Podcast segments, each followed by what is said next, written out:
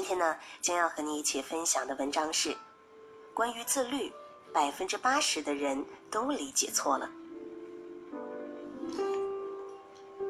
二零一九年的份额已经过去了超过二十四分之一，也就是说，如果你计划今年要跑一百公里的步，到今天应该已经跑了四公里，你的 flag 还好吗？看过一项研究说，只有百分之八的人可以实现自己的新年计划，而大部分人都会在新年的第二周放弃计划。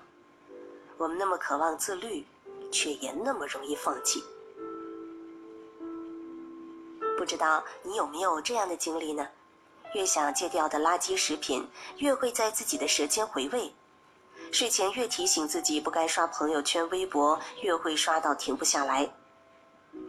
太多事实证明，强行的自我压制往往是无效的，甚至有时候这种自控可能是失控的开始。在我们强行压制欲望的时候，往往会产生相反的效果，让我们更想去做这件我们要求自己不要去做的事。我们很多时候做不到长久的自律，恰恰是因为我们对自己压制的太狠，消耗掉了我们的意志力。我有个闺蜜，办理了五年的健身卡，据说比很多三年的健身卡都便宜。办完卡后，他再也没有去过那家健身房，甚至忘记了自己还有这么一张卡。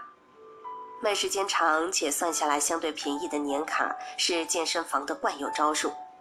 但对我们来说，如果你也下意识觉得这卡那么便宜时，就是在暗暗给自己的行为贴上了一张便宜的标签。如果你也把自己的自律从一开始就贬低得如此廉价，那你心里就会默认自己接下来的坚持一样低廉。有一个朋友做了一个阶段阅读计划，发了条朋友圈求监督。隔段时间我问他进展如何，他说，当时以为这么多人点赞会给自己动力和压力，觉得实现不了会很丢脸。可结果好像也没什么改变，计划依旧失败了。表面看来，公开目标的行为的确提高了违约成本，但这种违约成本是建立在他人对我们的评价之上。心理测试证明，告诉别人你的目标，大家也承认你的目标，会使你产生一种目标已经达到的满足感。反而会让你对完成目标这件事本身的动力降低。当我们在朋友圈晒下今日运动成果后，我们错误地暗示了自己：“我今天已经达到目标了。”于是，往往下一步就是大吃一顿。我们每年都满腔热情地励志要坚持读书、坚持早起、坚持锻炼，可似乎失败却周而复始。激情并不可控，如果立下的豪言壮语只是凭一腔激情，没过几天就会被打回原形。目标是比激情更靠谱的东西，因为它是固定而明确的。一个切实的目标会告诉我们，从手中最简单、最基础，也是最繁琐、最无趣的起点开始努力。此时，我们迈出的每一步。都是对目标的承诺，只有模棱两可的热爱变成斩钉截铁的目标，把模糊的“我喜欢”转变成清晰的“我要完成”，我们才能到达终点。自律只是一个手段，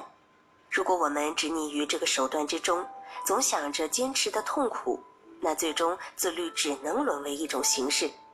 透过自律行为本身而关注自律的结果，我们会发现。我们的自律终究是为了实现一个目标。每天跑步三公里是为了拥有一个健康的体魄，每个月读一本书是为了让自己更多的了解这个世界。如果我们摆脱对过程的执着，专注于目标本身，自律便不再是一种负担。目标会引导我们一步一步地完成该做的事。真正能自律的人，可能不是那些最有意志力的人，而是在面对行为和意志的冲突时，仍然不迷失方向的人。自律也不一定就是每天坚持做某一件事情，而是长期朝着一个目标前进，把实现目标需要做的事情当成自己的习惯，哪怕累了要歇一会儿也没关系，只要你坚持自己的方向，养足精神后，依然可以所向披靡。只要是离目标越来越近，你就做到了自律。